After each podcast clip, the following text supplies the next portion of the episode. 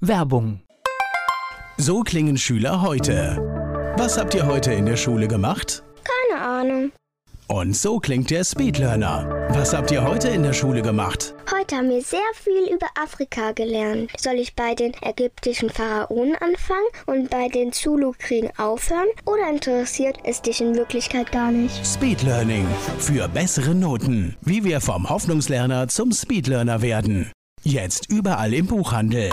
Speedlearning. Antenne Mainz, mein heutiger Gast ist männlich. Name? Stefan Hund, Alter? 55. Oh, das ist wenigstens jemand, der richtig damit rauskommt sofort und nicht lange erst überlegen muss. Ist, ich kann es aber nachvollziehen, weil das ist so, so, so ein Spaß hier am Anfang, dass manche Leute echt überlegen. Ich hatte auch schon Gäste, die hier erstmal das falsche Alter rausgehauen haben und dann gemerkt haben, oh, ich bin ja auch schon drei Jahre älter. aber oft ist es ja auch das Alter schwer zu realisieren. Ne? Man fragt sich ja dann, was weiß ich, mit 55, wo ist es eigentlich geblieben? Ne?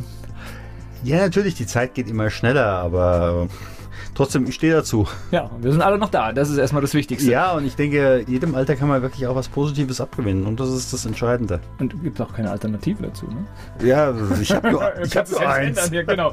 Geburtsort? Frankfurt am Main. Oh, sehr schön. Beruf? Pfarrer zur einen Hälfte und zum anderen Hälfte coache ich Unternehmer und Führungskräfte in Schweigezeiten und ich mache Podcast. Und deine Hobbys? Meine Hobbys, ich gehe gern mit dem Hund raus, Fahrradfahren, fotografieren.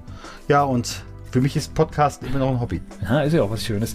Hören generell, äh, wenn gute Geschichten erzählt werden, das Genau. ist immer gut. Das ist mir wichtig. Ja. Gibt es sowas wie ein Lebensmotto?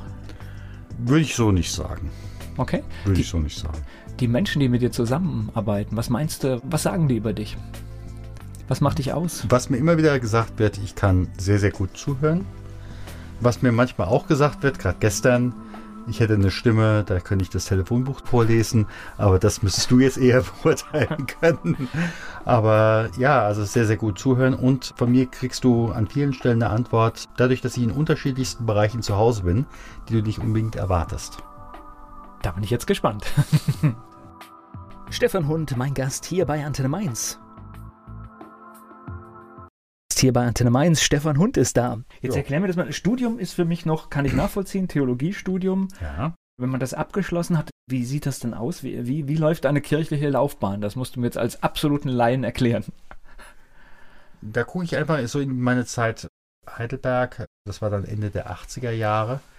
Normalerweise war es vorher so, du hast dein Exa erstes Examen gemacht und dann hast du ähnlich wie im Lehrerberuf ein äh, Vikariat, was bei der, das, der Referendariat in der, in der Schule entspricht. Und normalerweise hast du dann einen direkten Übergang und nach den äh, zweieinhalb Jahren hast du dann einen Übergang ins Pfarramt. Okay. Aber das war damals so die erste Zeit, wo gesagt worden ist, halt, wir haben zu viel, ihr habt eine Wartezeit. Und somit war klar, 1989, 1990, unabhängig von dem, was da mit Mauerfall gewesen ist, hieß es damals, ihr habt neun Monate mindestens Wartezeit. Und ich habe damals natürlich etwas geflaxt und habe gesagt, na, schwanger werden kann ich nicht. Habe damals für mich die Entscheidung getroffen, ich bewerbe mich bei fünf Unternehmen für eine kaufmännische Ausbildung. BA gab es damals oder war damals noch nicht so vogue. Und wenn mich eins dieser fünf Unternehmen nimmt, dann mache ich eine kaufmännische Ausbildung. Mit allem drum und dran, zwei Jahre. Oder ich gehe an den Hamburger Hafen und heuer am nächsten Schiff an und sage die neun Monate, ich koche euch und dafür nehmt ihr mich mit. Klammer auf, ein Freund von mir hatte das vorher gemacht, ähnlich, Klammer zu. Und das wäre so meine Alternative gewesen. Aber Merck in Darmstadt hat mich direkt noch am Ausstellungstag eingeladen. Unterschreib mal hier. Okay, das heißt, du hast eine kaufmännische Ausbildung Ich habe gemacht. eine kaufmännische Ausbildung gemacht. Und das, obwohl du eigentlich erstmal einen anderen Weg vorhattest. Richtig, wobei für mich war dann auch so die, diese Frage, du hast ja immer auch, du hast mich eben gerade so nach einem Leitmotto gefragt. Und für mich war das, das Leitmotto wirklich damals, ich möchte die gute Botschaft zu den Menschen bringen und ich möchte die Menschen unterstützen. Und für mich war dann auch so dieser Punkt, natürlich aus der Not auch eine Tugend gemacht in der, in der Erweiterung oder in der Umdeutung oder wie du es auch immer nennen willst. Heutzutage will ich in Anlehnung an Christoph Käse sagen, das ist Disrupt Yourself, ja. Habe ich dann natürlich gesagt, ich möchte noch mal mehr wissen, wo verdienen eigentlich meine Gemeindeglieder ihr Geld? Und da war eben halt Merck einer der größten Arbeitgeber in Darmstadt und da war es mir wichtig, da nochmal von der Seite her hinzugucken. Einfach auch vielleicht das Leben zu verstehen, ne? Denn oft ist es ja so, dass manche, das, das, das ist ja auch das, was in der Politik so oft äh, passiert, da machen Menschen in einer Partei Karriere, kommen an eine Stelle und haben eigentlich nie das, über was sie entscheiden, selbst gemacht. Erstens das und zweitens, das ist ja vielen auch gar nicht bewusst, eine Kirchengemeinde ist im Endeffekt ein mittelständisches Unternehmen und du bist als Geschäftsführer da, wenn du Pfarrer bist und Vorsitzender des Kirchenvorstandes. Ja, spätestens, wenn du jetzt meiner Kirchengemeinde, du wärst ja Lieferant und dann wärst du erstmal nicht darauf vorbereitet, wenn ich dann sagen würde, also Entschuldigung, das läuft gar nicht. Jetzt reden wir mal über Wandlung. Ja, in der katholischen Kirche gibt es ja noch die Wandlung, aber das hat eine andere Bedeutung, ja. Sondern einfach, diese Dienstleistung ist so nicht. Ja, mhm. also arbeite nach. Das weiß ich, kann ich natürlich als Kaufmann ganz klar sagen. Hier, das sind die kleinen, das hier ist Kleingedruckte. Okay. Das war für manche auch etwas überraschend. Okay. Das heißt, du hast deine kaufmännische Ausbildung gemacht. Richtig. Und warst dann und war dann, das, wir haben dann äh, 1993 geschrieben und das war damals die Zeit, wo Merck niemanden eingestellt hat. Mhm. Und dann habe ich gesagt, okay, gehe ich erstmal wieder zur Kirche zurück. Bin dann Vikar geworden. Die Wartezeit war ja rum, ne? Die Wartezeit war ja dann rum. Und habe dann mein zweites Examen gemacht. Und dann war ich, gibt es in der Kirche ein sogenanntes Spezialpraktikum. Das heißt also, du kannst ein halbes Jahr tun und lassen, was du willst. Du musst nur begründen, warum du es tust. Und es muss etwas mit Kirche zu tun haben. Und da bin ich natürlich zu dem Unternehmen gegangen, was für Kalender bekannt ist und Reifen produziert. Und habe gesagt, dort möchte ich die drei Ps kennenlernen. Kaufmännischen Hintergrund hatte ich ja schon, nämlich die Personalarbeit, dann die Produktion. Pirelli hat damals die 24-7 Conti-Schicht eingeführt und Public Relations. Und da war ich dann jeweils zwei Monate in diesen Bereichen und konnte da weitere andere Erfahrungen sammeln. Okay, das ist ja äh, spannend. Das heißt, das ist eine Option, speziell in der evangelischen Kirche, nehme ich in an? In der evangelischen Kirche oder zumindest jetzt bei uns hier Hessen-Nassau gibt es dieses Spezialpaktum entweder für ein halbes Jahr oder für ein ganzes Jahr und dann kannst du im Endeffekt gucken, nochmal kirchliche Arbeit oder vielleicht auch aufkirchliche Arbeit aus, einer, aus einem ganz anderen Bereich. Okay. Das heißt aber, wenn ich jetzt überlege, wo du hingegangen bist, du bist in dem Konstruktionsrahmen, wenn, wenn du gut bist, relativ ja, du hast viele Interpretationsmöglichkeiten. Ja, klar. Okay. Ich muss es nur damit begründen können, was hat es damit zu tun, was, was sind meine Learnings. Okay. Was waren die Learnings nach dem Jahr? Also für mich war das eine, Pieretti hat ja die Vollkonti-Schicht eingeführt und gerade in dieser Zeit in der Produktion mitgearbeitet, war für mich sehr interessant die Nachtschicht von Samstag auf Sonntag. Ich war ja normaler, normal eingesetzt wie jeder andere auch aber in diesen Nächten von Samstag auf Sonntag habe ich in meinen Schichten fast nie gearbeitet. Aus einem einfachen Grunde. Da kamen viele auf mich zu und sagten, das ist der Pfarrer. Egal welche Konfession, egal welche Religion. Wenn du ein Problem hast, mit dem setzt du dich da mal hinten hin. Und ich weiß nicht, mit wie vielen Leuten ich da gesprochen habe. In der Zeit, die in der Schicht Samstag auf Sonntag, habe ich wenig am Band gearbeitet. Okay, das heißt, du hast dann in dieser in dem Moment war ich dann, ich sag mal, Merkwürden, äh, um auf die andere Firma anzuspielen. Okay. Ja. Das heißt, da kamen dann tatsächlich die Menschen mit ihren alltäglichen Problemen ja. und sie könnten ja auch in die Kirche gehen, aber es lag dann nahe, jetzt haben wir den schon gerade da, dann Richtig. nutzen wir das halt. Ne? Also wahrscheinlich wären auch viele von denen gar nicht in eine klassische Kirche unbedingt gegangen. Ja. Sondern das war jetzt in dem Moment einer von uns, die katholische Kirche hatte an der Stelle auch die Arbeiterpriester. Das war jetzt einer von uns, der macht dieselbe Arbeit wie wir.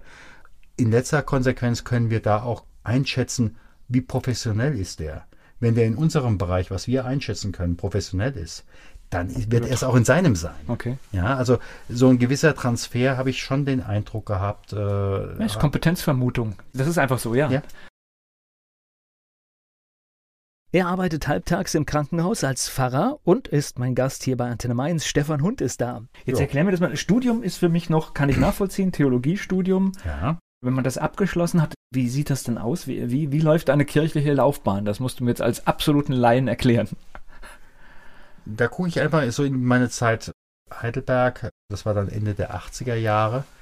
Normalerweise war es vorher so, du hast dein Exa erstes Examen gemacht und dann hast du ähnlich wie im Lehrerberuf ein äh, Vikariat, was bei der, das, der Referendariat in der, in der Schule entspricht. Und normalerweise hast du dann einen direkten Übergang. Und nach den äh, zweieinhalb Jahren hast du dann einen Übergang ins Pfarramt. Okay. Aber das war damals so die erste Zeit, wo gesagt worden ist, halt, wir haben zu viel, ihr habt eine Wartezeit. Und somit war klar, 1989, 1990, unabhängig von dem, was da mit Mauerfall gewesen ist, hieß es damals, ihr habt neun Monate mindestens Wartezeit.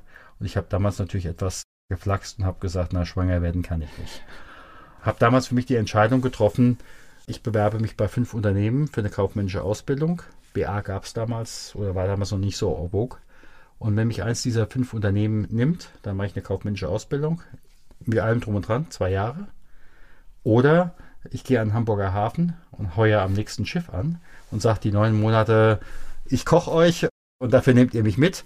Klammer auf, ein Freund von mir hatte das vorher gemacht, ähnlich, Klammer zu. Und das wäre so meine Alternative gewesen. Aber Merck in Darmstadt hat mich direkt noch am Ausstellungstag eingeladen. Unterschreib mal hier. Okay, das heißt, du hast eine kaufmännische Ausbildung Ich gemacht. habe eine kaufmännische Ausbildung gemacht. Und das, obwohl du eigentlich erstmal einen anderen Weg vorhattest. Richtig, wobei für mich war dann auch so die, diese Frage, du hast ja immer auch, du hast mich eben gerade so nach einem Leitmotto gefragt. Und für mich war das, das Leitmotto wirklich damals, ich möchte die gute Botschaft zu den Menschen bringen und ich möchte die Menschen unterstützen. Und für mich war dann auch so dieser Punkt, natürlich aus der Not auch eine Tugend gemacht in der, in der Erweiterung oder in der Umdeutung oder wie du es auch immer nennen willst. Heutzutage will ich in Anlehnung an Christoph Käse sagen, das ist Disrupt Yourself, ja. Habe ich dann natürlich gesagt, ich möchte noch mal mehr wissen, wo verdienen eigentlich meine Gemeindeglieder ihr Geld? Und da war eben halt Merck einer der größten Arbeitgeber in Darmstadt und da war es mir wichtig, da nochmal von der Seite her hinzugucken. Einfach auch vielleicht das Leben zu verstehen, ne? Denn oft ist es ja so, dass manche, das, das ist ja auch das, was in der Politik so oft äh, passiert, da machen Menschen in einer Partei Karriere, kommen an eine Stelle und haben eigentlich nie das, über was sie entscheiden, selbst gemacht. Erstens das und zweitens, das ist ja vielen auch gar nicht bewusst, eine Kirchengemeinde ist im Endeffekt ein mittelständisches Unternehmen und du bist als Geschäftsführer da, wenn du Pfarrer bist und Vorsitzender des Kirchenvorstandes. Ja, spätestens, wenn du jetzt meiner Kirchengemeinde, du wärst ja Lieferant und dann wärst du erstmal nicht darauf vorbereitet, wenn ich dann sagen würde, also Entschuldigung, das läuft gar nicht. Jetzt reden wir mal über Wandlung. Ja, in der katholischen Kirche gibt es ja noch die Wandlung, aber das hat eine andere Bedeutung, ja. Sondern einfach, diese Dienstleistung ist so nicht. Ja, also arbeite nach. Das weiß ich, kann ich natürlich als Kaufmann ganz klar sagen. Hier, das sind die kleinen, das hier ist Kleingedruckte. Okay. Das war für manche auch etwas überraschend. okay.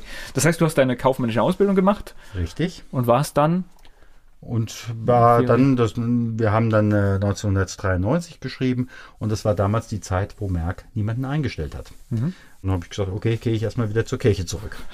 Bin dann Vikar geworden. die Wartezeit war ja rum, ne? Die Wartezeit war ja dann rum. Und habe dann mein zweites Examen gemacht. Und dann war ich, gibt es in der Kirche ein sogenanntes Spezialpraktikum. Das heißt also, du kannst ein halbes Jahr tun und lassen, was du willst. Du musst nur begründen, warum du es tust. Und es muss etwas mit Kirche zu tun haben. Und da bin ich natürlich zu dem Unternehmen gegangen, was für Kalender bekannt ist und Reifen produziert. Und habe gesagt, dort möchte ich die drei Ps kennenlernen. kaufmännischen Hintergrund hatte ich ja schon, nämlich die Personalarbeit, dann die Produktion. Pirelli hat damals die 24-7 Conti-Schicht eingeführt und Public Relations. Und da war ich dann jeweils zwei Monate in diesen Bereichen und konnte da weitere andere Erfahrungen sammeln. Okay, das ist ja äh, spannend. Das heißt, das ist eine Option, speziell in der evangelischen Kirche, nehme ich In an. der evangelischen Kirche oder zumindest jetzt bei uns hier Hessen-Nassau gibt es dieses Spezialpraktikum entweder für ein halbes Jahr oder für ein ganzes Jahr und dann kannst du im Endeffekt gucken, nochmal kirchliche Arbeit oder vielleicht auch auf kirchliche Arbeit aus, einer, aus einem ganz anderen Bereich. Okay. Das heißt aber, wenn ich jetzt überlege, wo du hingegangen bist, du bist in dem Konstruktionsrahmen, wenn, wenn du gut bist, relativ, ja, du hast viele Interpretationsmöglichkeiten. Ja klar. Okay. Ich muss es nur damit begründen können, was hat es damit zu tun, was, was sind meine Learnings. Okay. Was waren die Learnings nach dem Jahr? Also für mich war das eine, Pieretti hat ja die Vollkonti-Schicht eingeführt und gerade in dieser Zeit in der Produktion mitgearbeitet, war für mich sehr interessant die Nachtschicht von Samstag auf Sonntag. Ich war ja normaler, normal eingesetzt wie jeder andere auch, aber in diesen Nächten von Samstag auf Sonntag habe ich in meinen Schichten fast nie gearbeitet. Aus einem einfachen Grunde. Da kamen viele auf mich zu und sagten, das ist der Pfarrer. Egal welche Konfession, egal welche Religion. Wenn du ein Problem hast, mit dem setzt du dich da mal hinten hin. Und ich weiß nicht, mit wie vielen Leuten ich da gesprochen habe. In der Zeit, die in der Schicht Samstag auf Sonntag, habe ich wenig am Band gearbeitet. Okay, das heißt, du hast dann in dieser in dem Moment war ich dann, ich sag mal, merkwürden, äh, um auf die andere Firma anzuspielen. Okay. Ja. Das heißt, da kamen dann tatsächlich die Menschen mit ihren alltäglichen Problemen ja. und sie könnten ja auch in die Kirche gehen, aber es lag dann nahe, jetzt haben wir den schon gerade da, dann Richtig. nutzen wir das halt. Ne?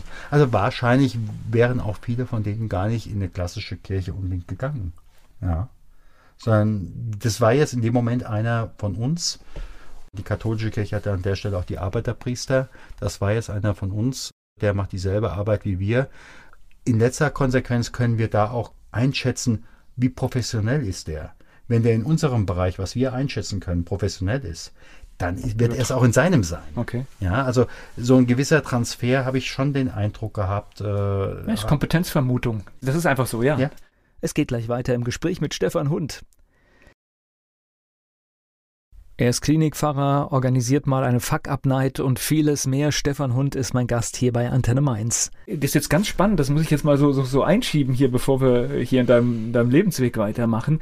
Eigentlich hat die Kirche ja auch, weil du gerade gesagt hast, die würden nicht in die Kirche gehen, so ein bisschen äh, an vielen Stellen eine Kompetenz verloren, denn wir sollten ja eigentlich, wenn wir ein Problem haben, wäre das ja, sag ich mal, könnte das ja auch die erste Adresse sein, an die wir denken. Das wäre schön. Was das ist denn da schiefgelaufen? Hast du da eine Idee? Das kann ich so nicht beurteilen. Ich kann jetzt für meinen Teil sagen, gerade so in der letzten Gemeinde, in der ich war, bevor ich dann ins Krankenhaus gewechselt bin, wobei das für mich auch eine Form von Gemeinde ist, der Anteil meiner Arbeitszeit, die ich wirklich für Seelsorge hatte, der war immer kleiner geworden. Und wie ist das? Sprichst du jemanden an, wo du den Eindruck hast, der hat in dem Moment gar nicht viel Zeit für mich? Okay, das heißt. Wahrscheinlich wirst du den wenig ansprechen. Arbeitsverdichtung, ne? Es ist Arbeitsverdichtung und das ist in der Kirche nicht anders als in jedem anderen Bereich auch. Okay, dann war jetzt gerade das Stichwort erste Gemeinde. Was war deine erste Gemeinde? Meine erste Gemeinde war damals auch dann wieder im, im hessischen Ried. Das war damals die Gemeinde in Bobstadt Bürstadt, Bobstadt.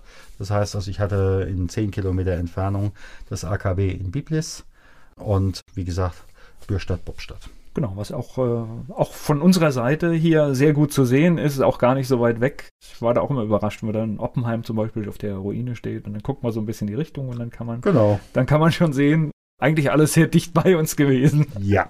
zu jeder Zeit. Ja. Wie ist denn das, wenn man als Pfarrer neu in eine Gemeinde kommt? Ist das also ich kann mir vorstellen, da, da, wird man schon beäugt, da gucken die Menschen, wer kommt da jetzt? Ganz klar. Ganz klar, in dem Moment, wenn ich es negativ formulieren wollte, du wärst in dem Moment auf dem Präsentierteller. Aber es ist natürlich auch die Frage, wenn das jemand sein soll, mit dem du deine engsten Themen besprichst, dann willst du natürlich auch wissen, wer ist das. Ja.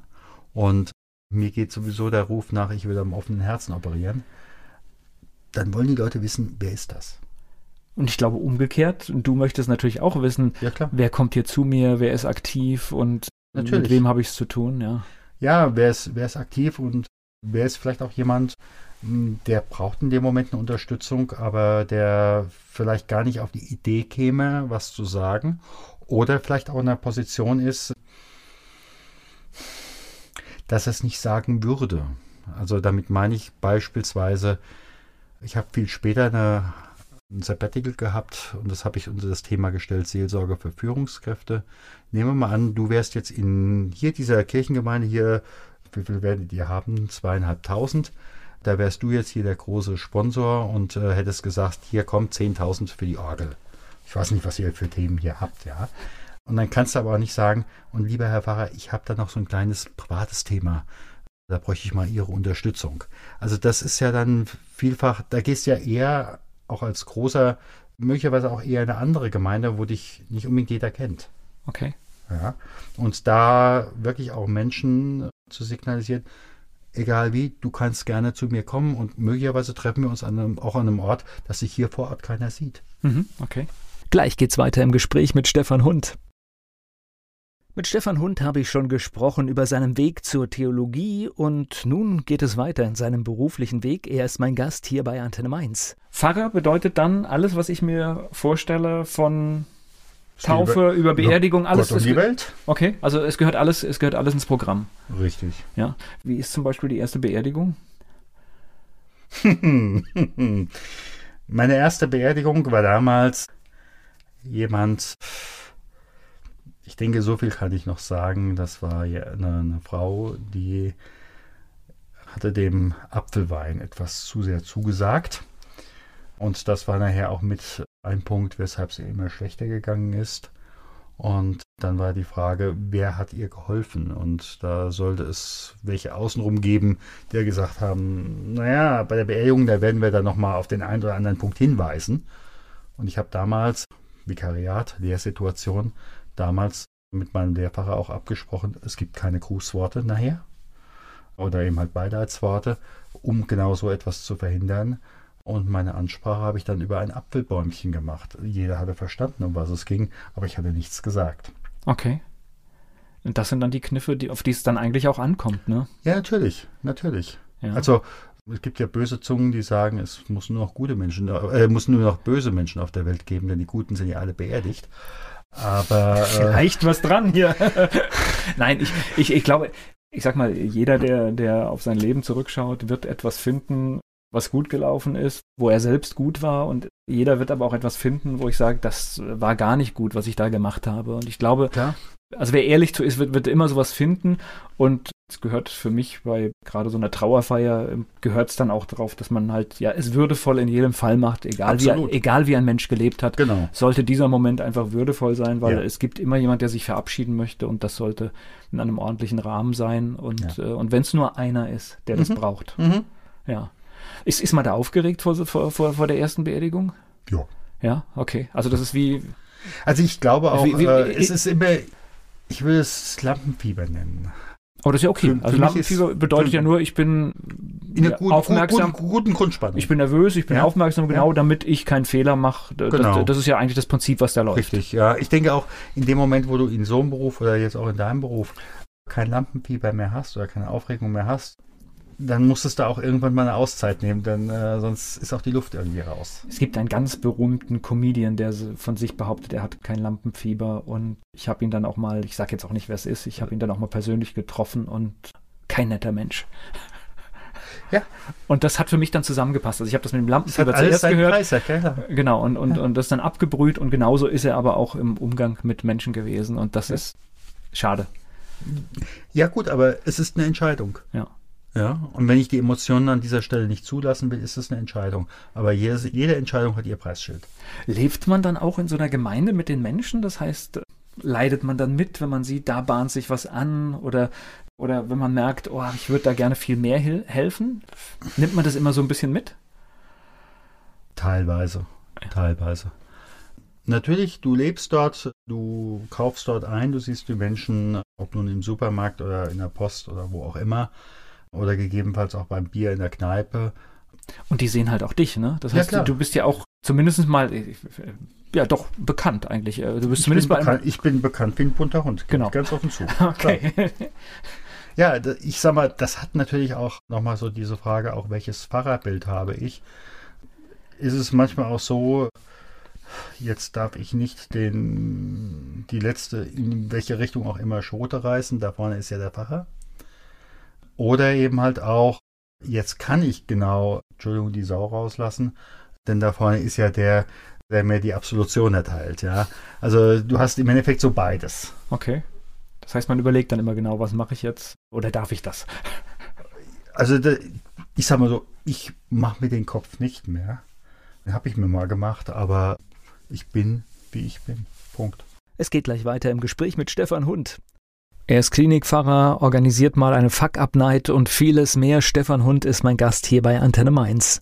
Wie lange warst du in der Gemeinde? In der ersten Gemeinde waren ziemlich genau drei Jahre. Okay. Denn damals, ich hatte ja nun den Hintergrund kaufmännische Ausbildung, ich hatte die Pfarrerseite und damals hat dann die Landeskirche ein Gesetz rausgebracht, dass nur noch fünf von 50 Absolventen eines Jahrgangs eingestellt werden würden. Im Klartext 45 Vikarinnen und Vikare würden danach nicht in die Kirche übernommen werden. Und dann bin ich gefragt worden, unter anderem von Klassenkameraden, die da damals dazugehörten, was machst du denn jetzt? Kannst du uns helfen? Und daraufhin habe ich ein Konzept entwickelt, wie kann ich Outplacement für die Kirche, für die Vikarinnen und Vikare machen und habe dann zur Kirche gesagt, so, ich habe hier ein Konzept. Hier sind Leute, die brauchen Hilfe. Ihr seid auch ein Teil des Themas und finanziert mich. Und daraufhin habe ich da Theologinnen und Theologen beraten, die eben halt nachher nicht in die Kirche gegangen sind zum Arbeiten. Okay. Und hast du sie erfolgreich unterstützen können? Ja, also zum damaligen Zeitpunkt, das war natürlich um die, kurz vor der, kurz vor der 2000er, da war das natürlich ein ganz anderer Arbeitsmarkt als heute. Da habe ich viele sehr erfolgreich unterstützen können, viele Türen aufmachen können. Ich musste aber auch auf der anderen Seite bei vielen Firmen erstmal das Mindset verändern. Ein Personalchef sagte etwas flapsig sicherlich äh, zu mir, haben die Examen im Beten weil man das nicht einordnen konnte, wo wirklich auch die Kompetenzen sind. Und da habe ich dann auch, ich sag mal, eine Art von Diktionär gemacht nach dem Motto, wie nenne ich das in der Kirche? Wie nenne ich das für dich als Arbeits-, als, als Personaler, damit du wiederum denjenigen einstellen könntest? Oder siehst, wo könnte der denn in mein Unternehmen hinpassen? Quasi übersetzen, Kompetenzen übersetzen in eine andere Sprache, ne, in ja. die Wirtschaftssprache. Ja. ja, verrückt, Wahnsinn. Ja. Das ist. Aber bei dir habe ich jetzt gehört, es kam noch eine Gemeinde bei dir?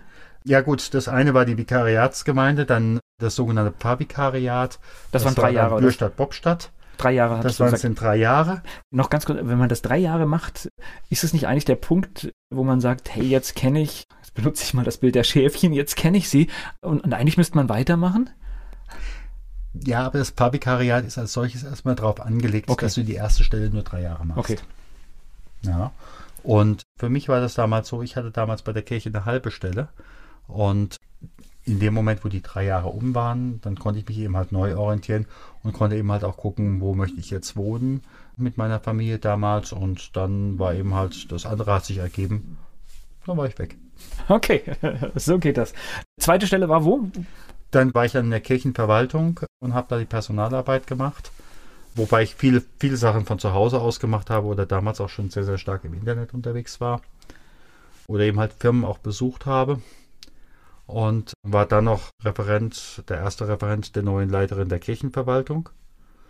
Und dann merkte ich auf einmal, hm, willst du das so weitermachen? Und bin dann 2003 gewechselt, war ich dann in Anführungszeichen der Bischof von Frankenstein, denn die Kirchengemeinde Niederberbach, auf deren Gebiet liegt ja. die bekannte Burg das Top-Ausflugsziel zu Halloween, wie wir heute Richtig, haben, ja. richtig, wo die äh, ja. Busse voll sind bis zum geht nicht mehr. Also ja. ist nicht mein Ding. Nö, ich meins auch. Aber ich sehe jedes Jahr die Bilder und ja, sie machen es irgendwie gut, ja. Also, ja. aber wessen also, Welt das ist, okay, gerne. genau. Meine ist es nicht. Ja, vor allen Dingen übertüncht es ja auch aus Sicht der Kirche andere Feiertage, ne? Ja, natürlich. Es ist äh, All Hallows Day, die Nacht vor Allerheiligen gleichzeitig auch der Reformationstag, klar. Ich bin natürlich eher für den Reformationstag als Allerheiligen, aber oder für Halloween. Aber ich denke, es ist wirklich auch nochmal ein Punkt, da nochmal drüber nachzudenken, wenn da so ein Punkt, so eine, so eine gedachte Schnittstelle ist, wo was zwischen Leben und Tod ist. Ich glaube, da ist es manchmal gut, einfach mal hinzugucken, mal zu gucken, was ist im Augenblick eigentlich wichtig und wo läuft alles richtig oder wo läuft manches vielleicht auch falsch und dann mal drüber nachzudenken. Und ich glaube, insofern hat beides seinen Aspekt. Ja.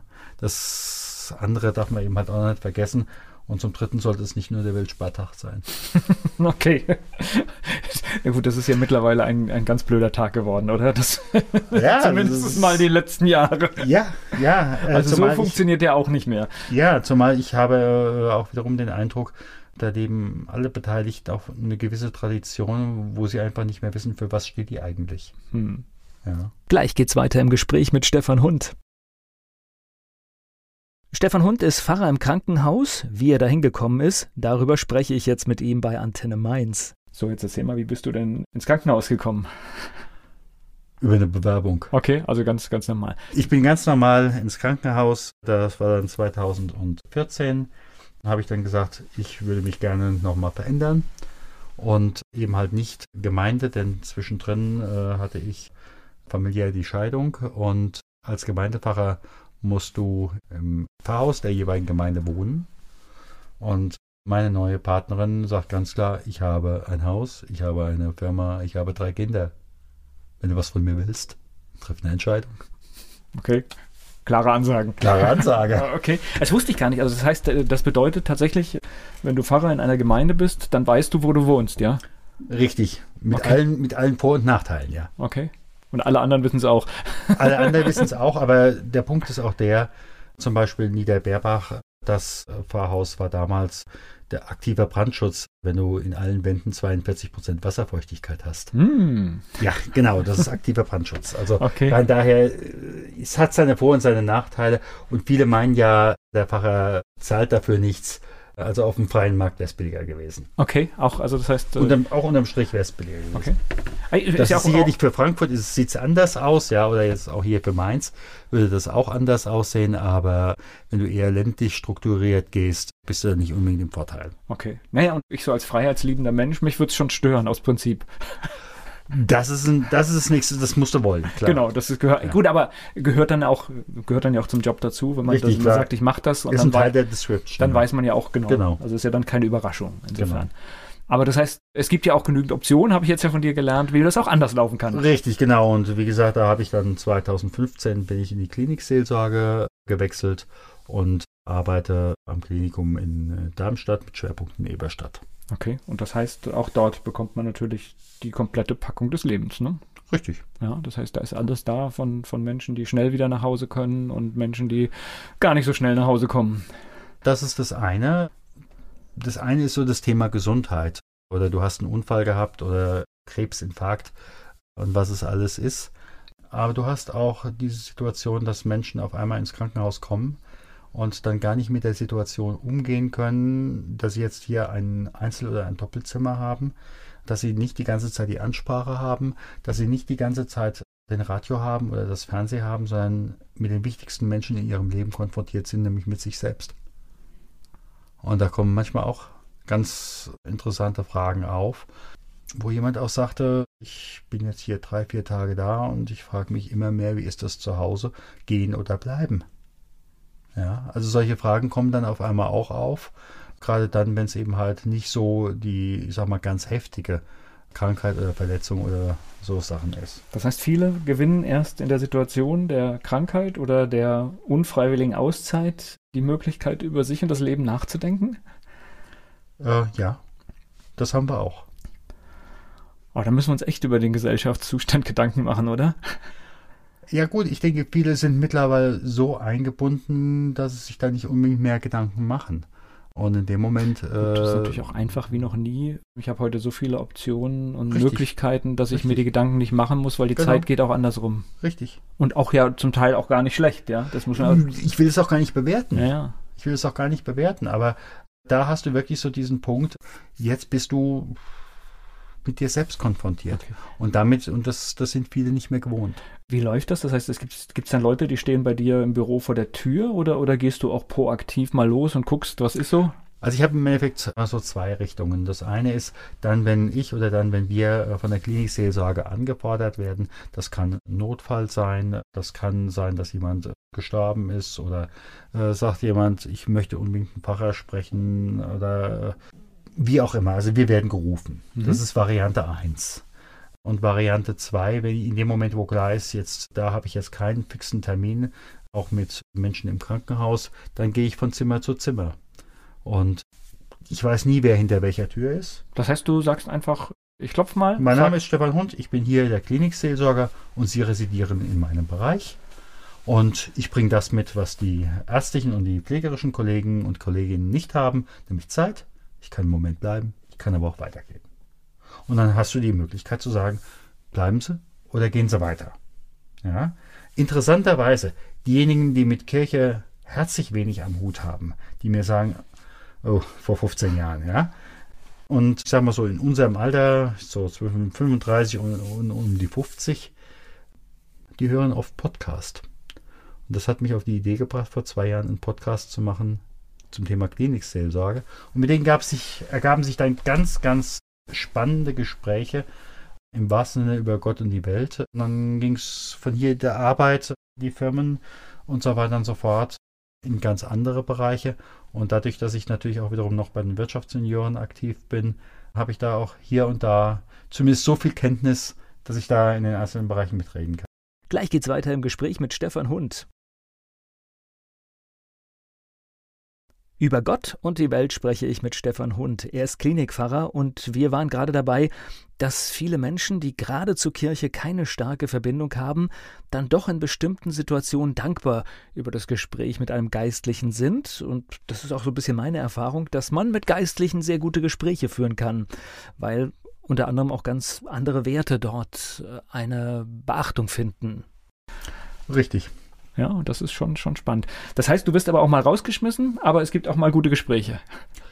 Rausgeschmissen bin ich in den fünf Jahren zweimal. Okay. Hatte aber nicht den Eindruck gehabt, dass es was mit mir zu tun hatte, sondern. Kann ja gar nicht. Was heißt, wenn, wenn dich jemand nicht kennt, du kommst ja, rein, dann, dann ach, das weiß ich nicht. okay. Also ich, ich sage mal so, ich nehme es mir nicht zu Herzen, ja. Also im Sinne von, hat mich noch nicht gesehen, aber hat mich direkt hochkant. Ich weiß nicht weswegen, ja. Okay. Aber in ungefähr 30 Prozent meiner Besuche ergibt sich ein längeres Gespräch und teilweise geht es wirklich auch ans Eingemachte. Okay, das ist eine Menge, finde ja. ich. Ne? Ja, das ist, äh, und das heißt, nach dem ersten Gespräch gibt es dann vielleicht auch ein zweites oder ein drittes? Je nachdem, in der Hautklinik oder Augenklinik oder HNO, wo ich in erster Linie bin, das sind die meisten nicht so lange. Mhm. Wobei interessanterweise habe ich dann Gespräche, wo Menschen, jetzt haben wir hier November, vielleicht im Januar schon mal da waren. Okay. Ja, und ich sage zwar immer, wir kennen uns noch nicht, und dann sagte mir manchmal einer schon, doch, als ich das letzte Mal da war, waren sie auch da. Und da haben wir noch darüber gesprochen. Also, so manchmal kommt mir dann sogar noch die Erinnerung, okay, das war der und der und er hatte damals dieses und jenes. Das habe ich dann teilweise sogar noch direkt präsent. Okay, das ist doch sehr, sehr gut.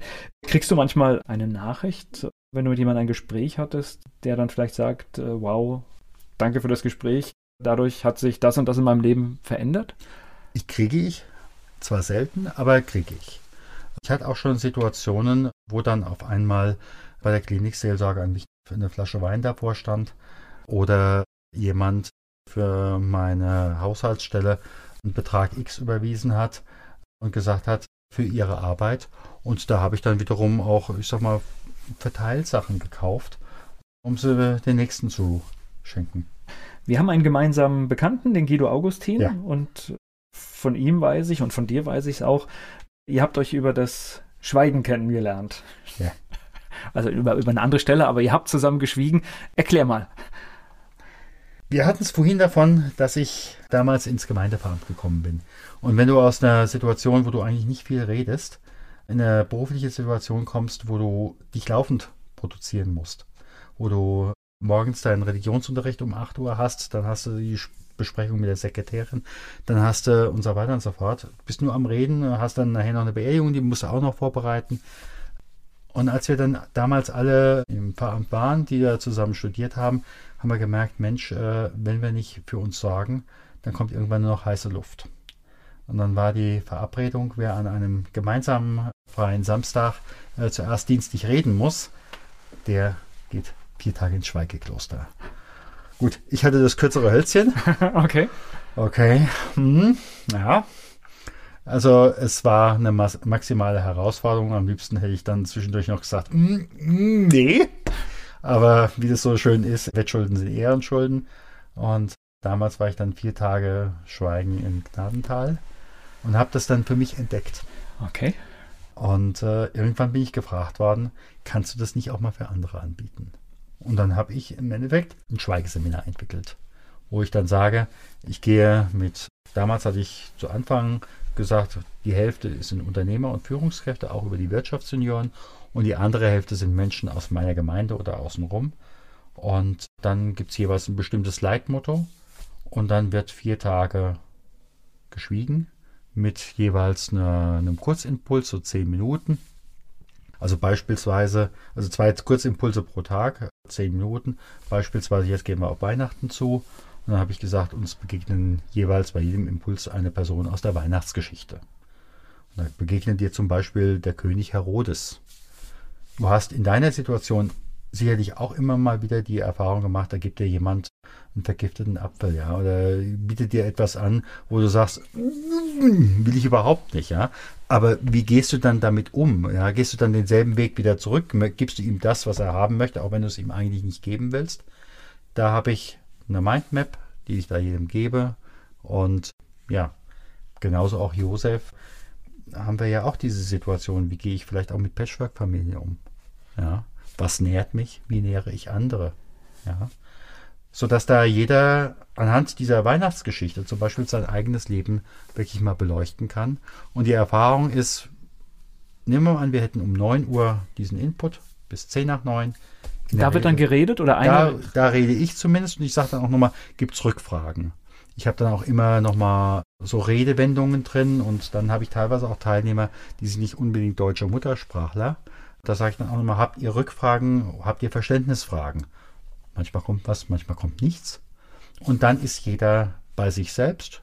Und dann kann er eben halt überlegen, was mache ich? Laufe ich? Setze ich mich in, in, in mein Zimmer? Oder ich bringe auch bewusst einen Büchertisch mit. Weil ich unterhalte mich vorher mit jedem. Nicht nur, weil ich frage, hast du gerade ein psychisches Problem, dann kann ich dich im Augenblick nicht mitnehmen. Also mit einer Diagnose kann ich niemanden mitnehmen, allein aus Selbstschutz. Aber dann habe ich auch eine Idee, wo könnte derjenige sein Thema haben. Und dann nehme ich Bücher mit, wo ich denke, das passt zu den Leuten.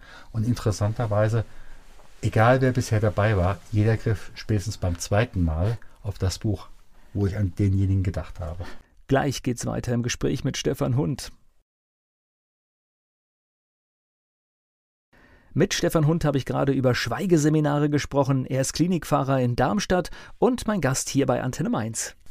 Die Herausforderung ist dann in so vier Tagen, dass man im Prinzip ohne Smartphone, ohne all diese Kommunikationsdinge, die wir haben, ohne Sachen, die man sich zum Arbeiten mitbringt, komplett auf sich zurückfällt. Ja, das ist einerseits die Herausforderung und auf der anderen Seite kommen zu mir diejenigen, die fürs Reden bezahlt werden. Ja, du hast ja gerade eben gesagt, auch Gilde Augustin. Das sind auch Menschen, die vorher sagen, also ich, normalerweise habe ich hier nur mein Lappi oder mein MacBook ich kann gar nicht mehr mit der Hand schreiben. Und mittlerweile kriegt ja jeder von mir beim Erstgespräch oder nach dem Erstgespräch, vier, fünf, sechs, sieben Wochen vorher, kriegt von mir jeder ein leeres Buch. Und dann pro Woche eine kleine Aufgabe zum vorher ausfüllen. Und interessanterweise schreiben die meisten, auch wenn sie normalerweise nur mit dem äh, Laptop schreiben, schreiben ein halbes Buch voll, naja, wenn du die Geräte wegnimmst.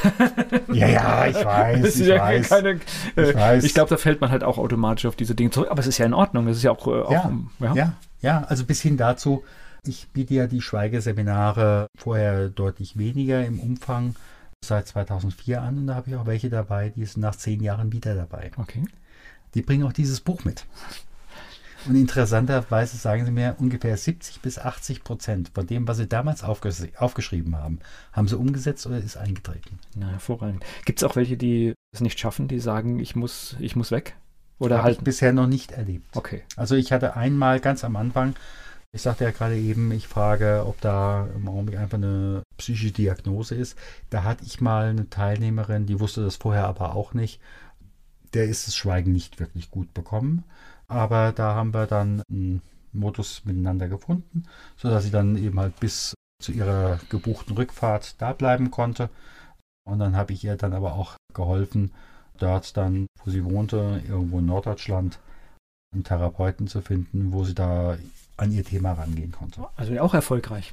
Also in, ja. im Sinne, im Sinne ja. dass man etwas entdeckt hat und vielleicht Hilfe anbieten konnte. Richtig. Also ich kann auch von vornherein sagen, Diejenigen, die zu mir gekommen sind, die haben in der Regel in einem halben Jahr davor oder im halben Jahr danach irgendwo eine Wechselsituation oder eine Veränderungssituation im eigenen Leben. Und obwohl sie das vielleicht auch noch gar nicht wissen, jeder kommt mit dem Thema, aber es ist noch keiner mit dem Thema gekommen, wo er glaubte zu kommen. Noch okay. keiner. Wie funktionieren dann solche Geschichten? Das heißt, man muss ja mal, man, man isst ja wahrscheinlich zusammen auch, ne? Ja. Und unterhält sich aber nicht, ne? Nein. Okay sondern da habe ich in dem Moment oftmals klassische Musik. Da ist Schweigen.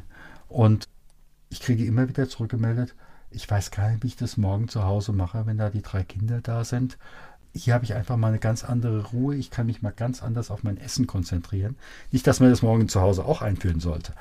Wobei. Na gut, die Lektion wäre ist, die Lektion wäre, auch wenn ich morgens vielleicht wenig Zeit habe, sollte ich trotzdem das, was vor mir steht, was ich esse, ganz bewusst essen, einfach, um es wahrzunehmen, was mache ich gerade und nicht reinschlingen und den Kaffee im Gehen oder so, all diese Geschichten. Habe ich ihn jetzt eigentlich getrunken? Ach nee, nee, der Tasse äh, muss leer sein, ja. Äh, genau, das sind diese Geschichten. Ich glaube, das ist etwas, was wir alle im Alltag mitnehmen können, unabhängig von, von ja. Ähm, einfach in dem Moment zu sein, in dem man halt gerade ist mhm. und manchmal was weiß ich, ein, ein Frühstücksbrot kann das Beste auf der Welt sein. Richtig. Und Richtig. das verkennen wir manchmal. Ja, zumal, wenn du mit Unternehmern zu tun hast, die im Endeffekt heute hier in dem Hotel und morgen in dem Hotel und übermorgen in äh, noch einem anderen Hotel essen. Ein Personalchef, den ich mir zu Hause eingeladen hatte und habe ich gesagt, ich koche selbst, da sagte er, ich habe im Augenblick gar keine Lust mehr auf diese Haute Couture äh, des Essens, sondern hier das, was du hier machst, das ist ja genau das Bodenständige, was ich jetzt einfach auch mal brauche. Hm. Ja. ja. So geht das manchmal, ne? Ja. So, ja. Schweigeseminare. Also, für wem empfiehlst du das jedem? Ich empfehle das jedem, der für sich einfach auch sagt, Mensch, ich möchte mal für mich eine innere Aufsichtsratssitzung machen. So nach dem Motto, wo stehe ich im Augenblick eigentlich? Wo möchte ich hin? Was passt zu mir? Was passt vielleicht auch nicht mehr zu mir? Denn bei manchen gilt dieser alte Satz von Mark Twain, nachdem wir das Ziel aus den Augen ver äh, verloren haben, verdoppelten wir unsere Anstrengung. Und das bringt uns irgendwann nur in den Burnout. Ja, und das ist ja durchaus ein gängiges Problem, was einem auch häufiger begegnet. Richtig. Ja. Richtig. Und die Situation ändert sich auch in den Unternehmen ja im Augenblick immer, immer stärker. Stichwort Digitalisierung, Stichwort künstliche Intelligenz. Wir werden da, da brauche ich nicht in die Glaskugel zu gucken, wir werden in den nächsten fünf Jahren eine exponentielle Entwicklung haben. Das wird nicht nur einfach Fortschreibung äh, von gestern sein. Na gut, das merkst du ja gesellschaftlich. Die Schwingungen sind ja durchaus da, dass viele Angst haben vor der Veränderung und es nicht einordnen können, was auf uns zukommt. Aber ja, ich glaube, das, das wird sehr heftig und ich bin manchmal auch ein bisschen entsetzt, wie, wie wenig Politik sich dort eine Kompetenz verschafft und äh, eigentlich richtige Ideen nach vorne bringt. Also wir arbeiten ja wirklich sehr mit dem auf Sicht fahren, aber das ist schon lange nicht mehr angebracht. Ja, zumal die Sicht haben wir nicht mehr. Ja. Ja. Und ich weiß nicht, wie weit du das Buch äh, von Nassim äh, Taleb kennst, Der schwarze Schwan. Er unterscheidet ja, sagt, wir haben einerseits ein Land, das heißt Mediokristan. Da läuft alles so in einer Linie. Es gibt ab und zu mal einen Peak nach oben und nach unten. Ja, für den Unternehmer das goldene Jahr dieses Jahr oder ich musste so und so viel Prozent meiner Mitarbeiter entlassen. Und das andere äh, Land, was er nennt, ist Extremistan, wo du im Endeffekt laufend solche Peaks hast, ja. Und wenn ich augenblicklich alleine gucke, auch die, die Weltwirtschaft, die Anschläge, die Klimafrage und so weiter und so fort. Da hast du ja an vielen Stellen so extreme Peaks und da weißt du gar nicht, wie viel Zeit zum Durchatmen du hast, bevor überhaupt noch Zeit zum Durchatmen. Was ist Durchatmen, ja? Es geht gleich weiter im Gespräch mit Stefan Hund. Er ist Pfarrer und wir sprechen hier tatsächlich über Gott und die Welt.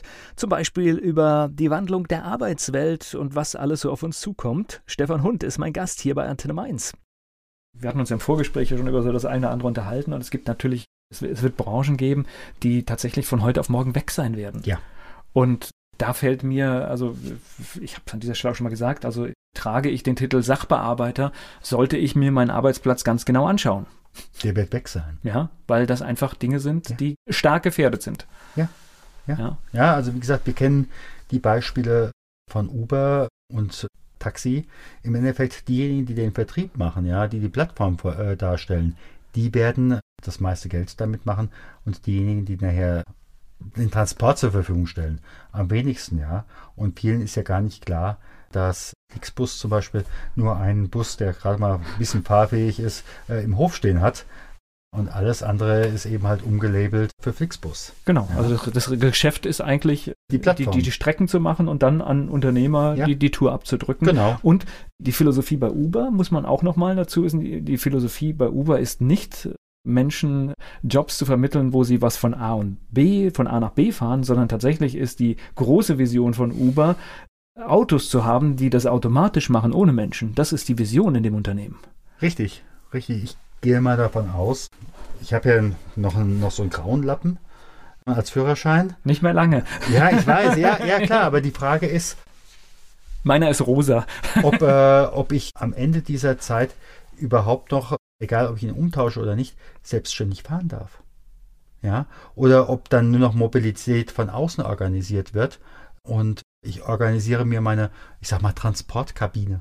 Ja, so Gut, ich ja. meine, die, die Industrie will dahin, also das ist, das ist gar das keine ist Frage. Klar. Und das ist jetzt eine, letztendlich sind es die rechtlichen Rahmen, die aber auch selbst bei uns schon abgesteckt werden. Also das heißt, diese Diskussionen laufen schon. Also ja, das heißt, und das wird auch ja. in einigen Jahren im Gesetz entsprechend sein und dann ist es auch möglich. Ja. Ja, das ist schon, schon, schon verrückt. Also das heißt, wir alle sollten genauer aufpassen, was, was passiert und Richtig. Und reagieren, richtig, ja. Richtig. Und ich denke. Auch äh, gesellschaftlich. Ja, auf jeden, auf jeden Fall. Also weiter so geht nicht. Ja, das führt entweder in Burnout oder ins Chaos. Ja. Mhm. Und da ist mir dann wiederum auch wichtig geworden, aus diesen Schweigeseminaren habe ich dann entwickelt einen Stunde Null Talk. Jeder Mensch hat irgendwann einmal eine Stunde, eine Stunde Null, mal stärker, mal weniger stark. Ja, die erste Stunde Null wirst du noch kennen, wo deine damalige Angebetete dann gesagt hat, nee, also mit dir dann doch nicht. Aber solche setzen sich natürlich im Leben auch fort und gerade bei Unternehmern und Führungskräften, wo eben halt klar ist, äh, in diesem Unternehmen geht es nicht weiter oder mit diesem Unternehmen geht es nicht weiter. Jetzt muss ich mich neu erfinden, sei es aus wirtschaftlichen Gründen, sei es aus politischen Gründen, sehr gesetzlich veränderten Gründen oder möglicherweise sagt auch die Gesundheit, hier Nö, Schluss. nicht mehr mit uns. Genau. Ja, ja. ja. So nicht mehr. Ja. ja, oder die Partnerin sagt, ich weiß nicht, wie es ohne dich geht, aber ich probiere es einmal. Ja. ja. Ach, ich glaube, das ist hochinteressant, ne, was man da so hört. Absolut. Ja. Absolut. Und witzigerweise, das könnte ich mir jetzt vorstellen, wenn du solche Gespräche führst, das sind ja zum Teil wahrscheinlich auch sehr erfolgreiche Leute und das ist dann erstaunlich, was für eine Geschichte davor lief. Ja, ja, ja. ja. Zumal das sind einfach auch Menschen, die nochmal eine ganz andere interessante Kommunikationsstruktur haben. Ich arbeite sehr, sehr gerne mit den Menschen zusammen. Wobei, was will ich denn sagen als äh, Facher, der gleichzeitig eine kaufmännische Ausbildung hat und so weiter und so fort, ja. Also, aber wirklich, wer da diese Stunde Null erlebt hat, es geht nicht mehr weiter.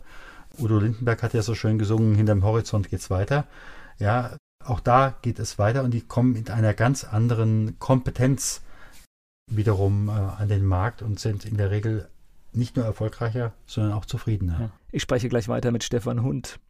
Stefan Hund ist Klinikpfarrer und spricht auch mit Menschen über die Stunde, über ihre Stunde Null. Ein Moment, an dem sich ihr Leben total geändert hat, und das bringt er jetzt auch auf die Bühne. Stefan Hund, mein Gast hier bei Antenne Mainz. Hast du deswegen auch was mit einer Fuck-Up-Night zu tun? Ja. okay. Ja. Ich sag mal so. Äh, erklär, das, erklär mal Fuck-Up-Night. Wer es nicht kennt, was ist das? Also in der Fuck-Up-Night, äh, Fuck-Up heißt ja im Endeffekt scheitern. Und ursprünglich ist es gekommen 2012 aus Mexiko. Da gab es welche, die haben sich beim dritten Bier darüber unterhalten, ihre Scheitergeschichten. Und natürlich kann man das so stricken, dass ich sage, wir scheitern noch schöner.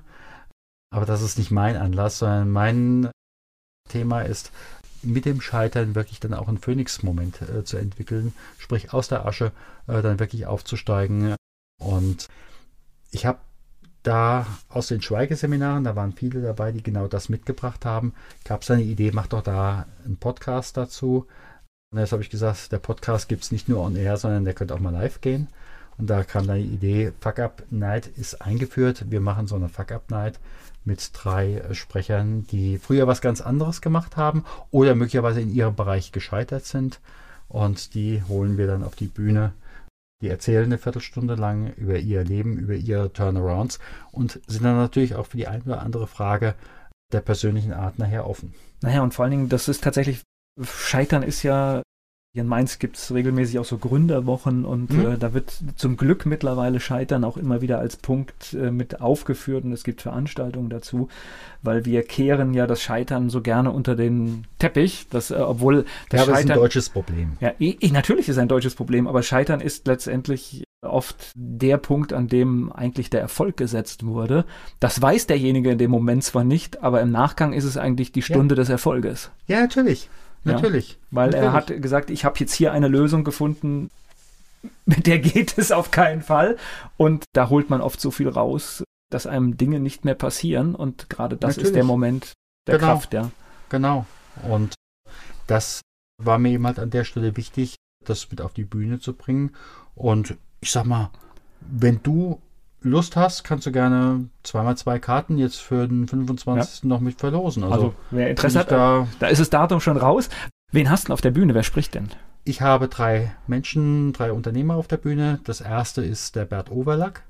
Bert Overlack war noch vor ungefähr zehn Jahren Weltmarktführer im Holzhandel. Das heißt also, egal ob du bei den vier schwedischen Buchstaben was gekauft hast oder bei deinem Schreiner um die Ecke, wenn das Holz weltweit war, ist das mit hoher Wahrscheinlichkeit bei ihm durch die Firma gegangen.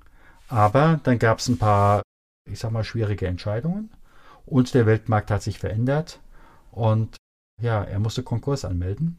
Und in dem Moment, wo du da zum Insolvenzgericht gehst, das macht was mit dir, dann legst du wirklich auf den Beton und hast deine so und so viele 100 Mitarbeiter entlassen müssen, beziehungsweise er konnte eben halt viele noch weiter vermitteln. Und heutzutage berät er Unternehmer, die in einer ähnlichen Situation sind. Die zweite, die bei mir sprechen wird, ist die Sonja Kreie. Die Sonja Kreie, sie nennt sich selber Business Celebrity, die hat früher PR gemacht im Umfeld von Bernie Ecclestone, Formel 1. Das heißt also heute Shanghai, morgen Bahrain, übermorgen und so weiter und so fort. Aber dann wurde sie Mutter. Und da war eben halt nicht Shanghai, Bahrain, sondern in dem Fall Weinheim und Niederliebersbach. Sprich, klingt auch nicht schlecht. klingt naturverbunden, das ist richtig. Und es war einfach klar, in dem Moment ist das nicht mehr so möglich gewesen. Auch die, die Unterstützungsangebote waren nachher nicht so und die ganzen Sachen. Und dann hat sich die Sonja eben halt auch neu erfunden und berät heutzutage Online-Coaches sichtbarer zu werden. Und das auch mit stattlichem Erfolg. Okay, das heißt, tatsächlich, jetzt könnten wir sagen, Scheitern sieht anders aus, aber ist natürlich tatsächlich, wenn du auf der Überholspur dauerhaft unterwegs bist und Gas gibst und da auf einmal, einmal die Eisen, ja. Ja, und auf einmal äh, bist du im Prinzip, stehst auf der Raststätte, ja. Nee, noch nicht mal Raststätte, sondern da heißt es in die Eisen springen. Ja, genau, und dann ja. ist es, ja. Ja. Und die dritte, die ich jetzt für dieses erste Mal habe, ist die Sabine Eller. Die Sabine Eller war früher unter anderem die Frauenbeauftragte der Stadt Darmstadt. Also wo man jetzt sagt, gut situiert, gut, gut verdient. Aber sie sagt von sich ganz klar, ich habe ein Thema, einen Vertrag gehabt mit dem Thema Tod. Und ich wusste nicht, wie der Vertrag aussieht, aber ich wusste, dass er irgendwann fällig ist. Und das sah bei ihr so aus, dass sie mit 46 gesagt hat, ich steige aus. Ich gebe hier auch alle meine Pensionsansprüche auf. Zahlt mich bitte aus. Und dann hat sie vor etwas mehr als sieben Jahren ein Bestattungsinstitut gegründet in der ganz anderen Art und Weise, wie man das landläufig kennt, hat sie da vor sieben Jahren in Darmstadt-Eberstadt ein Bestattungsinstitut aufgemacht, ist auch vor zwei Jahren äh, mit dem Hessischen Gründerpreis ausgezeichnet worden für eine mutige Gründung. Und ja, auch das ist im Endeffekt eine Stunde Null, wo es so nicht mehr weitergeht, wo einfach klar war, der innere Antrieb, was Neues zu machen, das war da. Und äh, sie hat nur ein Leben. Das heißt, also, entweder sie hört bei dem Alten auf und macht das Neue, oder es geht nicht mehr. Also hat sie für sich dann diesen Konflikt aufgelöst, dass sie gesagt hat, ich mache das eine und das andere nacheinander. Ja, da gibt es ganz äh, viele, glaube ich, wenn sie anfangen nachzudenken, was sie gerade machen, ja. die eine Stunde Null eigentlich alleine nur dadurch erzeugen könnten, ja. Das ist richtig, aber das heißt natürlich auch, wie gehe ich in diesem Moment mit dem Risiko um, möglicherweise zu scheitern? Wie reagiert auch mein Umfeld? Denn ich hatte ein Gespräch, ein Interview mit einer Frau, die hatte früher im hohen Beamtenstatus Öffentlichkeitsarbeit gemacht und dann ist sie ausgestiegen. Und sie sagte, wo ich am überraschtesten war, war, dass meine, viele meiner Freundinnen nicht mehr so viel mit mir zu tun haben wollten, weil ich jetzt, weil ich jetzt frei war zu agieren und so weiter und so fort, ja. Und eben halt nicht mehr in den ganzen beamtenrechtlichen Sachen eingebunden war. Natürlich, das eine hatte ich nicht mehr muss auch erstmal gucken, wie komme ich an Kunden ran, was heute für sie kein Problem mehr ist. Ja? Sie ist toll. Ja? ja. Aber da sind auf einmal die Reaktionen der Umwelt, mit denen man so erstmal nicht rechnet. Das ist spannend. Es gibt tatsächlich diese Kopplung. Also ich kenne das von jemandem, der politisch hochaktiv war und dann gesagt hat, äh, er lässt äh, dieses Mandat auf Landtagsebene ich lasse es liegen, ich kümmere mich um meine ganzen ehrenamtlichen Geschichten. Amt aufgegeben, also nicht mehr angetreten. Die ganzen ehrenamtlichen Positionen waren innerhalb kürzester Zeit weg. Ja. Weil halt einfach, die waren gekoppelt. Viele mhm. wollten ihn haben, weil er die Funktion hatte. Mhm. Hatte er die Funktion nicht mehr, seine Zeit wollten sie gar nicht, sondern das mhm. war zum Teil sehr berechnend mhm. und das war eine Überraschung. Und das war auch, äh, ja. wo man dann sagt, oh, was ist jetzt los? Ja, ja. Und das darf man, solche Wechselwirkungen darf man auch nicht, äh, nicht unterschätzen. Richtig, aber viele sehen das vorher auch nicht. Ja. Viele sehen das auch nicht. Zu dieser Fuck-Up-Night gehörenden Podcast-Interview frage ich auch, was sind die Sachen, mit denen du überhaupt nicht gerechnet hast, die dann gekommen sind, ja? Und das sind eben halt solche Sachen wie der Freundeskreis war eigentlich darauf eingenordet, dass ich eben halt auch Beamtin bin. Oder dass ich dieses und jenes tue, dass ich so und so für jemand anders bin. Aber in dem Moment, wo ich mich verändere, ja, dann verändert sich auch alles außenrum. Hm. Und dann sind natürlich die Koordinaten neue. Und es ist natürlich erschreckend, wenn man äh, tatsächlich dann Freunde verliert, äh, zu denen man dachte, man hätte einen guten Draht und die Basis war aber dann doch nicht so solide, wie eine Freundschaft sein sollte. Möglicherweise war die Basis auch so, aber dann war vielleicht auch die Situation, ich kann es jetzt nicht, in dem Fall nicht hm. genau sagen, aber da war vielleicht auch die eine oder der andere da, ich würde das ja auch gern machen, aber ich traue mich das nicht. Hm. Ja, also eine, stimmt, Art, so eine Art von Neid. Okay. Ja, denn ich glaube, in Deutschland gibt es mehr Menschen, die aus Häusern gerne ausbrechen würden als einbrechen. Gleich geht's weiter im Gespräch mit Stefan Hund. Stefan Hund ist Klinikpfarrer, macht Veranstaltungen und vieles mehr. Er ist mein Gast hier bei Antenne Mainz. Jetzt erklär mir doch mal, du machst eine Fuck-Up-Night, du machst Podcasts, du arbeitest nicht in Vollzeit, ne? Das, äh, in ich arbeite Job. eine halbe, halbe Stelle okay, im Klinikum. Weil sonst würde das wahrscheinlich gar nein, nicht funktionieren. Nein, nein, das passt nicht. Okay, also insofern auch ein, ein gutes Modell, was die Kirche da hat, ne, für dich. Heute, heute kann ich sagen, ja. Damals, als es mich erstmal getroffen hat, habe ich gedacht, das schöne Wort mit SCH am Anfang. Okay.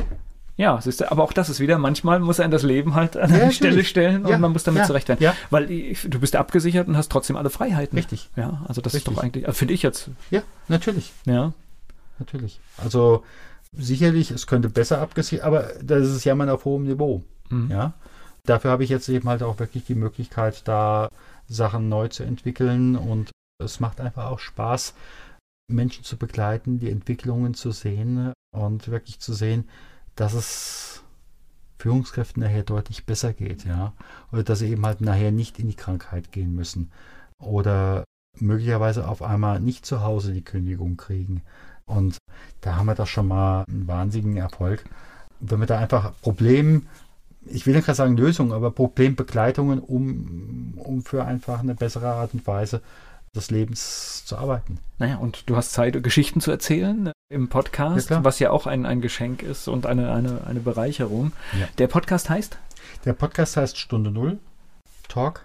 Unternehmer erzählen über ihren Phoenix-Moment. Okay, das heißt, ich glaube am Anfang für, für die ersten Episoden ist es bestimmt gar nicht so einfach, die Leute zu bekommen und dann irgendwann wird es ein bisschen einfacher, ne? Also ich kann mal aus dem Nähkästchen plaudern. Ich habe jetzt knapp 70 Interviews und die werde ich jetzt der Reihe nach online stellen. Okay. Und ich bin teilweise wirklich überrascht, wie offen die Einzelnen über ihre Veränderung reden. Hat sich vielleicht auch an der Kultur des Scheiterns was geändert mittlerweile? Dass man bereit ist, über die Dinge zu sprechen, die man früher ja einfach weggeschoben hat und gesagt, das geht keinen was an oder, oder es schwächt mich? Hat sich da vielleicht was im Bild verändert? Ich würde es mir wünschen, aber ich weiß es nicht. Hm. Ich würde es mir wünschen. Aber auf deiner Also mein Seite Gefühl ist, ich, ich, kann immer nur, wenn du, ich höre nur Geschichten über das Scheitern, eigentlich meistens das erste Mal, wenn du in irgendeiner Runde zusammensitzt, vielleicht beim Glas Wein und irgendwie einer fängt an und auf einmal hast du am Tisch voll, wo jeder seine Geschichte erzählt und du denkst, wow, das hätte ich nicht gedacht. Ja, ja, ja. Aber mh, hm, ich gehe nochmal in die Rolle des, des Klinikpfarrers da erlebe ich wirklich auch, wer so eine Stunde Null hat und da nicht wirklich auch aussteigt oder nicht nachdenkt, wie positioniere ich mich neu. Da wird irgendwann der Körper sagen, Junge, so geht's nicht weiter. Und wird dann eben halt sagen, jetzt reagiere ich. Ich kann natürlich keine Diagnose als Pfarrer stellen. Ja, das, ist, das ist nicht mein Metier. Aber in den ganzen Gesprächen erlebe ich immer wieder Menschen, gerade mit dem Stichwort Infarkt. Und für mich ist auch ein Burnout ein Infarkt, nämlich ein Infarkt der Seele. Da geht auch innerlich nichts mehr durch. Ja, genauso auch Krebs. Da wuchert etwas, was sonst keinen Raum hat. Ich sehe da schon gewisse Parallelen, gewisse Entwicklungen auf körperlicher Ebene, wenn im Außen vorher so eine Stunde Null nicht genutzt worden ist. Und da ist es am besten, man macht vorher was. Ja, das ist, äh, ich kenne auch, auch im Freundeskreis viele, die erst, erst den Hörsturz brauchten, bevor sie gehört haben. Ja, und auf der anderen Seite hast du von deiner Mutter erfahren, wer nicht hören will, muss fühlen. So bekommen die Sprüche dann alle, alle einen, einen ganz tiefen Sinn. Die bekommen Sinn. dann auf einmal einen ganz tiefen Sinn, wo man dann sagt, hui. Ja, den, den will, man, will man eigentlich nicht hören, diesen Spruch, aber dann so im Nachgang mit vielen Jahrzehnten, dann bekommt er oft einen richtig. Dann bummt es auf einmal an der Stelle, wo man es vorher nicht gerechnet hat. Ja. Genau. Naja gut, es war ja auch wahrscheinlich bei der ersten Variante, wo er angewandt wurde, war auch meistens anders gemeint. Klar, Aber die, der tiefere. Sinn bleibt halt trotzdem. Ja, ja. Ähm, dich findet man einfach mit deinem Namen im Netz? Dich findet man Facebook? einfach in meinem Namen, in Facebook, in äh, Xing, in LinkedIn. Und die Seite, die jetzt die Woche hoffentlich noch online geht, heißt stefanhund.com in einem Wort. Und dort findet man dann auch den Podcast. Aber ich denke mal, äh, wer meinen Namen eingibt, wird mich finden. Okay, und Fuck Up Night findet man dann auch automatisch 25. November. Fuck Up Night in Darmstadt. Und wie gesagt, notfalls mich einfach anmailen, gebe ich es gerne weiter, wo man noch Karten kriegen kann, wenn man eben halt nicht eine der beiden äh, Doppelkarten gewinnt. Wie gesagt, ich glaube, es ist ein spannendes Thema, sich einfach mal Geschichten anzuhören und vielleicht entdeckt man Parallelen, vielleicht denkt man drüber nach und ich glaube, das ist sehr wertvoll, solche Geschichten zu hören. Ja, zumal ich glaube wirklich, die nächsten fünf Jahre, die werden in unserer Gesellschaft, in unserer Wirtschaft eine solche Veränderung haben. Und wir haben alles trainiert, nur nicht die Niederlage. Und ich glaube, da ist es wirklich nochmal wichtig, den Kopf nochmal in eine andere Weise rund zu kriegen, dass man sagt, die haben auch hier eine Art von Niederlage oder es ging etwas nicht weiter. Und es ist was viel Besseres draus geworden. Und ich glaube, wir brauchen mehr solche Beispiele. Ein schönes Schlusswort. Danke für das Gespräch. Gerne.